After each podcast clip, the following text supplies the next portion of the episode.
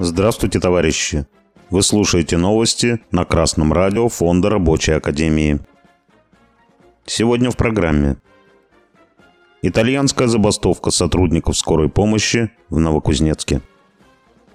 1 сентября сообщество CTN в социальной сети ВКонтакте опубликовало пост о том, что сотрудники РТ «Скорая помощь» в Новокузнецке объявили итальянскую забастовку – с самого утра водители скорой составили спецмашины в ряд на территории подстанции Центрального района и отказались садиться за руль. По словам сотрудника скорой помощи, пожелавшего не называть свое имя, водители скорой помощи в Новокузнецке получают 27 тысяч рублей, если не берут дополнительных смен, а работают по графику 2 через 2. Чтобы получить оплату, хоть немного сопоставимую с так называемой средней Кузбасской, нужно отработать больше, выходя сверх графика и жертвуя выходными днями. Водители выходить на переработки отказались.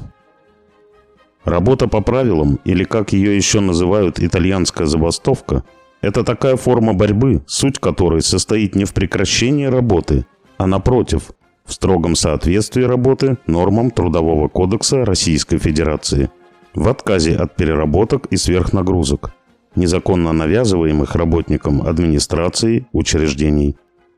Водители, воспользовавшись своим законным правом на отказ от переработок, не будут выходить на дополнительные смены, работая по своему нормальному графику.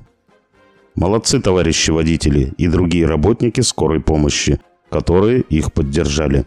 Отказавшись от сверхурочной работы, вы можете использовать освободившееся время для подготовки и организации дальнейших действий – по защите ваших законных интересов.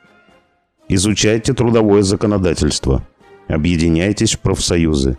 Добивайтесь повышения уровня реального содержания заработной платы и улучшения условий труда.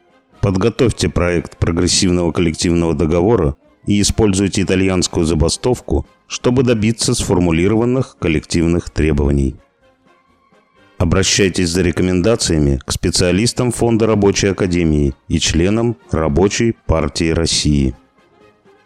Желаем вам успеха в коллективной борьбе. С вами был Беркутов Марк с коммунистическим приветом из Малой Вишеры.